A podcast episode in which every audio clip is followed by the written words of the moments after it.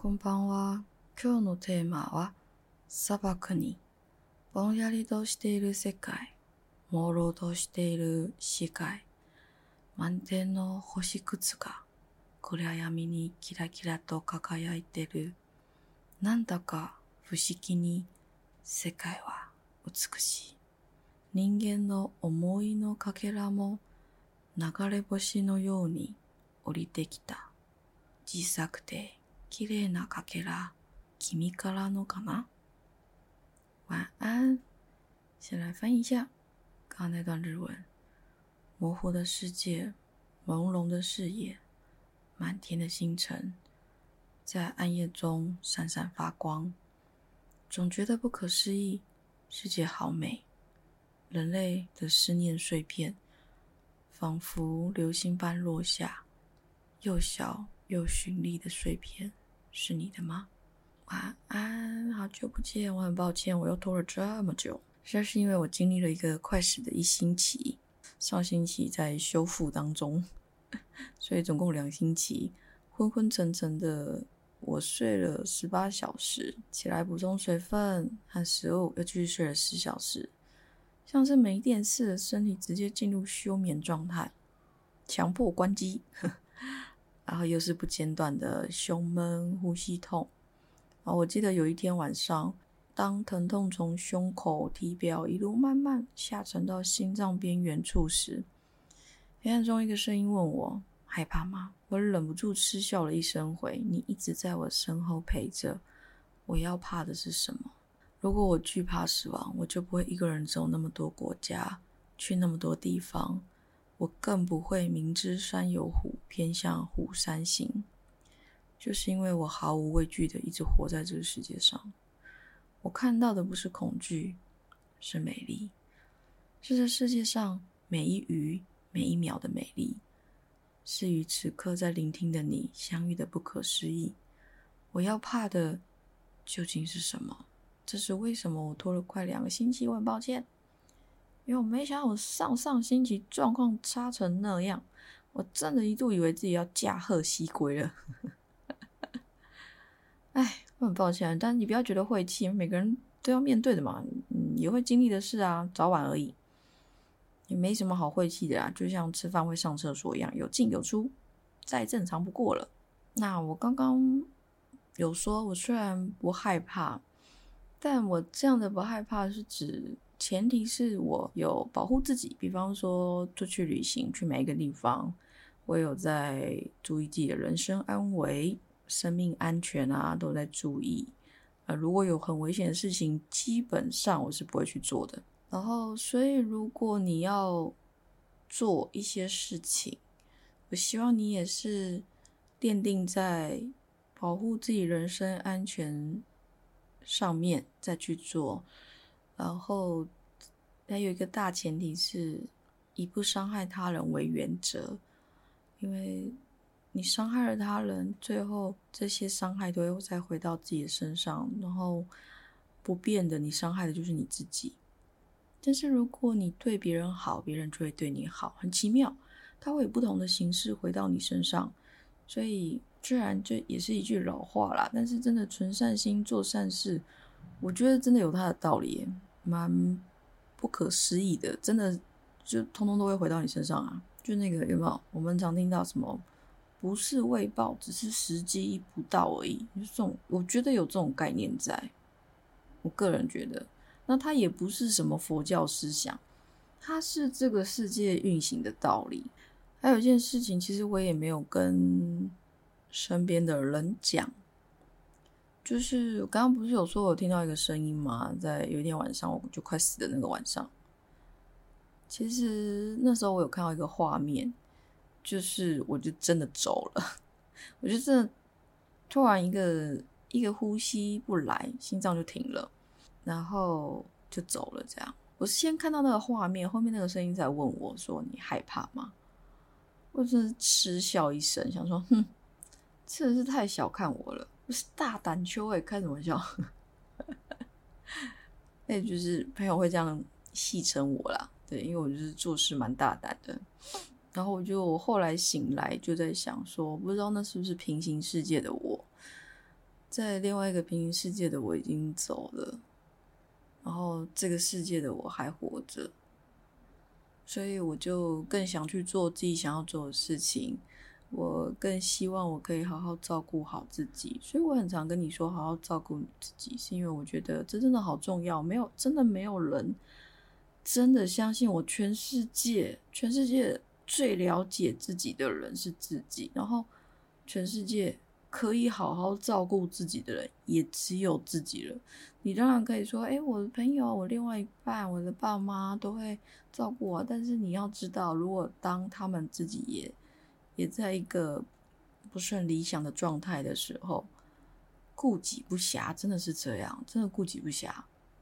所以你唯有让自己好起来，唯有让自己健康起来，我觉得这很重要。嗯，我觉得这非常重要。那其实很有趣，因为我躺，我不好意思，我花一点时间讲一下，就是我这两个礼拜遇到一些事情，因为我很严重嘛，快死掉，然后。身边大家也都也都知道，因为我这人就是 爱写文章这样子，然后再因为状态很差，所以家人一定第一时间就会知道，然后所有人都开始问我你你怎么了？我说我不知道，然后他们就说是不是因为你压力太大？因为我在上上个月有去做那个抽血这些健康检查，那除了胆固醇过高以外呢，基本上是没有问题。那我在几年前也做过非常精细的呃核磁共振，我在里面躺了一个小时。这件事我好像没讲，就是因为要做腹腔跟脑血管的核磁共振，所以呢，总整整躺了一个多小时呢。起来以后，整个人腿软，没办法走路。护士看到吓一跳，就赶快两个护士就是把我抬到另外一间房间去休息。然后他就说，护士就有说，哦，不用紧张，就是有些人他会对这种东西比较敏感一点。我第一次体会到，我想走但是没办法走的不可思议。这样，那时候的检查报告呢，也是腹腔的五脏六腑都没有什么太大的问题，基本上都是正常，就是脑部有一点白质化，就是钙化，但是他也说那属于正常范围。但是，但是有一个 but。But 呢，他就写说，如果你有头痛、头晕啊等状况，就是要要去门诊追踪。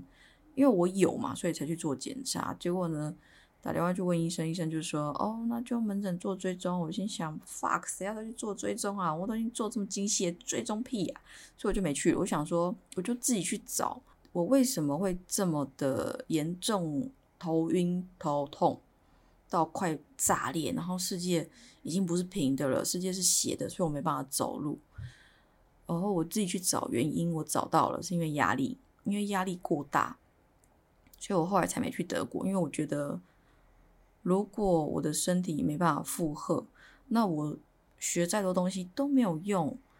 我最重要的是身体要健康，不是吗？身体要健康，我才能在做很多事情啊。身体不健康，什么事情都办不到。所以我就。没有再去德国了，可能你听另外一个杂志单，可能我有讲吧，我有点忘记了。那因为这都是近年近年做的健康检查，基本上而且因为我还年轻嘛，这样自己讲应该可以啦，我还年轻，可以行。所以呢，都没有什么太大问题。那做，因为我这次是胸闷、呼吸痛，然后心脏那边有点不舒服，所以就有去做。心电图，这个心电图呢？我说实在话，在疫情期间，因为台湾打疫苗，那我觉得台湾有个很不错的地方，就是只要你打了疫苗，你觉得不对劲，马上去急诊，马上为你做一系列检查，就进去跟他说：“呃，我打完疫苗不舒服。”他就开始帮你量血氧量，然后照胸腔 X 光，然后开始就是问诊啊，然后看你的数据报告这样。那我那时候就已经有点不舒服，就是我的心脏还有我的胸腔就已经不舒服了。那检查结果出来是医生说：“哎，你的血氧量还不错高哎，我挺健康的呃，哎，胸腔也没有任何就是白点啊、发炎或是纤维化也没有，做心电图哦都很正常这样子，对，都没事。所以这次去做心电图呢，其实我百分之两百知道一定没有事。果然做完心电图超健康，我不能说超健康了，就是医生就说哦没有问题。那所以看起来是都没问题，那就开始很多人会说你是不是其实是压力大啊，然后或是容易紧张啊，然后你自己不知道啊，你其实是一个容容易抑郁的人呐，你自己不清楚啊。忧郁症测量表，看你是不是其实诶有这个倾向在这样。那当然他会给出一些指标，那我都没有啊，想做事情我去做，想吃吃，想喝喝，想想睡就睡。你这个人是没什么压力的。呃，应该这样讲，我有压力，但是我的压力是我自己会知道，然后我去排解的。很多人都一直这样讲，说就是，哎，你是不是其实是很容易紧张，然后你不自知，因为你不自知，所以你就现在来跟我们争说你没有。对不起，我很久没骂脏话，容许我骂一下脏话。我他妈的觉得怎样？现在全世界都很了解我就对了，我不了解我自己。我这真的让我有点，他其实已经。已经让我恐怕得溜了，我已经很困扰了。想说，是啊，是吗？是真的是这样吗？对，因为当别人对我做出一些指正、指责的时候，我不会直接第一时间反应去否定或是反驳，我会想一下，然后觉得好像不是诶，但是因为他们讲的斩钉截铁，OK。搞得我怀疑起我自己的人生，怀疑起我自己的生命，怀疑起我自己来。所以呢，我就开始到处问朋友，说：“哎，你觉得我是这样的人吗？你觉得我其实是一个他妈的，就是心事都往心里放不说的人？你觉得我他妈压力超大吗？”我开始问各种不同的朋友啊，就是有遇到的，有见面的。都一定要花一点时间讲，因为我状态很差嘛，大家都会很关心，谢谢大家关心这样。然后我就会问他们说：“哎，你觉得我是这样的人吗？”他们就说：“呃，不是啊，听起来那不是你耶。”我就说：“啊，是这样吗？太好了，谢谢。我也觉得那不是我，但我不知道为什么，很多人都说那是我，这样搞得我都不知道我啊，我是谁？我在哪？为什么会在这？对，大概就这种状况。那所以呢？”后来问过好几个朋友，认识很久的，或者是认识几年的，反正有遇到就问这样子。但是我不会去问那个，就是跟我不是很熟，或是他没听过我很多故事的人，我不太会去问他，因为我觉得你就是不了解我，有什么好问的？对。那问下来这一圈的结果是结论，我很棒，我不是一个会藏心事，我也不是一个会把忧郁放在心里的人。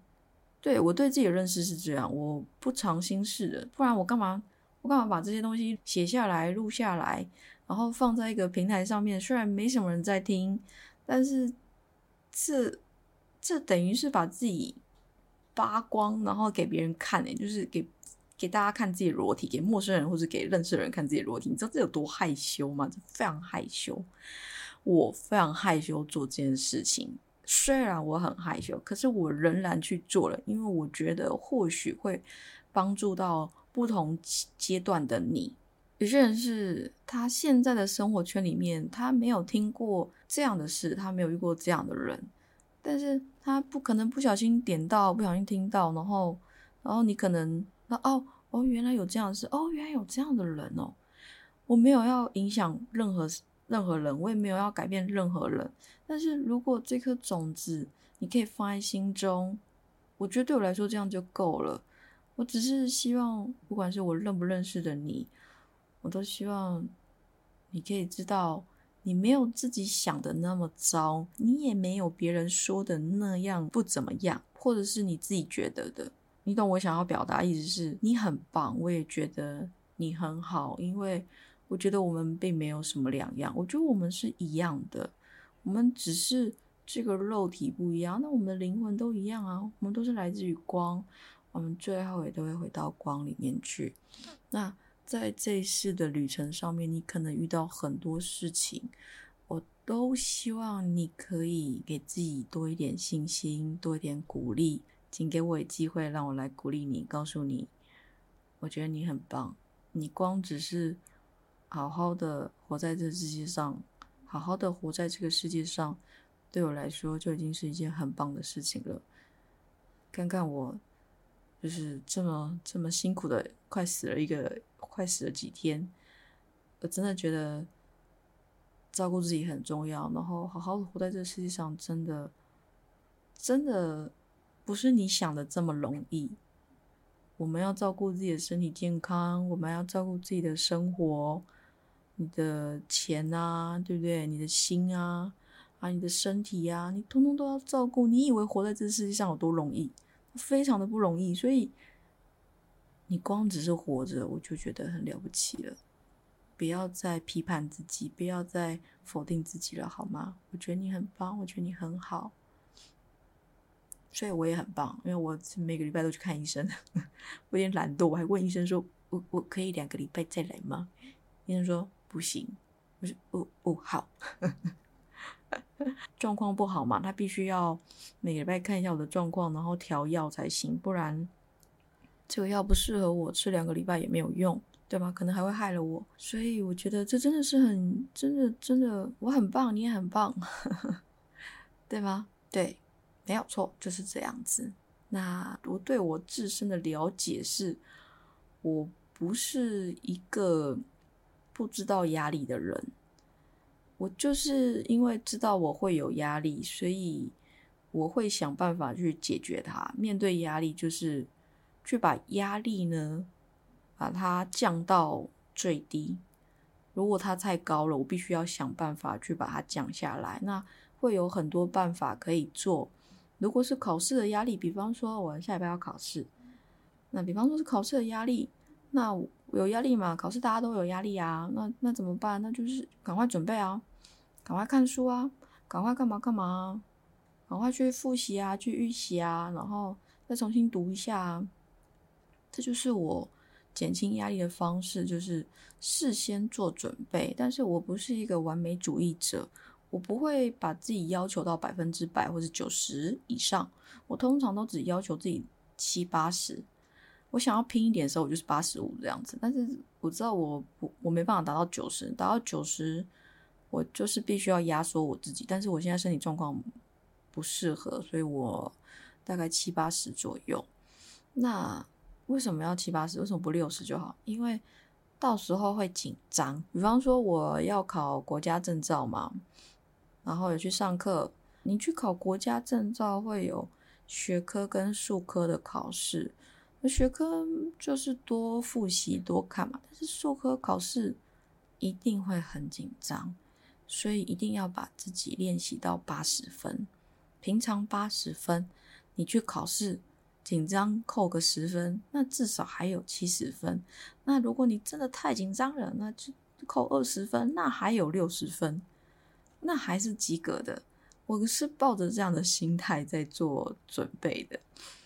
我想可能也是因为这样子吧，因为我会督促我自己要去做事情嘛，要去复习，要去预习。所以上礼拜医生在帮我把脉的时候，我都是看中医、西医检查，中医看诊。那中医呢就说：“哎，你好像你的气脉稍微顺了一点，但是你的你的肝经跟胃经好像还是有点卡卡不顺，你要多休息哦。”我听到我就想说：“哦。”我可能休息不够，对，因为我虽然不舒服，但是我觉得我好一点的时候，我就觉得哦，好，我要赶快起来干点活，这样，啊，我要打字啊，我要录音啊，我跟你说好的，我要录音，我就要赶快来录音，然后要考试，我要赶快去看书，这样就会要督促自己要起来，要早点起来，然后要去干点活。然后我就想说啊，可能是这样，所以没有真的好好休息到，所以才会又拖了一个礼拜啦。对了，讲这么多是想要跟你说，抱歉，就嗯，刚借口讲完了。好，所以不管怎样，嗯，我觉得相信自己真的很重要。好了，那来跟你说我这次旅途的最终站，但是我可能要分两篇呢，因为我刚刚花太多时间在讲我这两个礼拜。的事情了，因为我觉得好值得说，哦，很有趣，非常有。除了身体的变化以外，还有心理的那种自我怀疑。我很少会自我怀疑的，因为我觉得没有人比我更了解我自己。但因为身体不好，那别人又这样讲，就让我产生了怀疑。那我觉得这一块，我相信每一个人都也会遇到，就是当你遇到一些事情的时候，你可能也会怀疑一下自己真的是这样吗？那我人生到底究竟是是为什么我要做我现在做的事情？这真的是我要的吗？有时候我们会遇到一些状况，我们会开始怀疑自己。怀疑自己的生命，怀疑自己到目前为止的所有事情，没有关系，那就慢慢的去寻找，透过日常生活的一些小事去发现啊，原来我是这样的人，啊，原来我会这样想。透过独处去观察自己啊，你总是太常用社群软体啦，你都一直把自己置身事外，都是去看别人的事情，都没有好好看看你自己。看看我们自己，对不对？好了，我先来讲一半好吗？关于我这一次呢，我的主题是沙漠，因为这个旅程也来到了尾声。那我去约旦最主要的目的其实是沙漠和佩特拉古城。佩特拉古城是世界七大奇迹之一，那它也是世界文化遗产，它非常非常值得去，因为真的很。很好不可思议哦，好壮丽，好壮观，我觉得它很值得去。那有机会你一定要去看看。但是我的约旦经历是蛮瞎的啦，我想你可能不会就是像我一样这么瞎。我们一般人应该大家都会蛮 nice 的，不像我这样子。但我觉得很好啦，就是就像我说的啊，呃，你唯有经历了一些事情，你才会真的更开阔自己的心胸，经验更多。遇到的事情更多，不同不同程度、不同种类的事情越多，我们看事情的角度就会越广，我们看待自己生命的方式就会越多元。生命不是只有一种，路也没不是只有一条，路有好多条，生命也有好多种。我希望我们都可以以一种自己最自由、最最舒适的。状态自过完自己的这一生，所以我才我才想跟你说，我在旅途上面遇到了什么，然后我对自己的反省，我对自己的发现，我觉得这不仅是对我有很大的帮助，我相信对还在探索的你，或许多多少少会有这么一点点的帮助，也说不定，我不知道，但是我愿意这么做。好。那因为主要呢，在沙漠，在约旦这一块，就是遇到那个骗子。我觉得他真的很精彩。然后我说，对我来讲啦，很多人听了觉得没什么。对，因为每个人在意的点不同。那当然会遇到不同的事情啊。老天爷就是会用你最在意的点来让你去看到你过去不愿意看到，或者你假装没看到，或者你没有注意到的自己。所以我觉得很棒的是。他透过这个骗子这个事件，让我注意到我一直假装没看到的自己的事情，其实根本就不是我想的这样。我遇到的是骗子，那我从骗子上学到什么？那因为我一直在讲，现在这个世界是动荡的，因为要改变了。地球整个要要转变了，如果你不跟着转变，你接下来的生命非常非常辛苦。他逼着你要要成熟，他逼着你要去面对自己最深刻的部分，因为他要转变了。我们所在这个地球要开始转变了，甚至他已经进入转变期了，所以你才会觉得各种不舒服，所以我们才要。更注意发生在我们生活日常周遭里的所有事情，我们得从中去发现、去学到我们没有注意到的事，或是我们没有注意到的自己。然后我没力了，那个我再讲一点点，就是我说我觉得约旦这一篇最重要的就是我遇到这个骗子嘛。那呃，因为我觉得这个学习非常重要，所以。我就先提前讲出来了，我放在七至七那篇里面有提到，如果你有兴趣，你再去听一下，我从片子上这样学到了什么。好，那剩下的我可能要下次再讲了，好吗？我好弱。那我就马达来修，我想来修应该可以啦，因为毕竟我稿都写好，我只差没录音而已，好不好？马达来修，见你，拜拜，我要思密。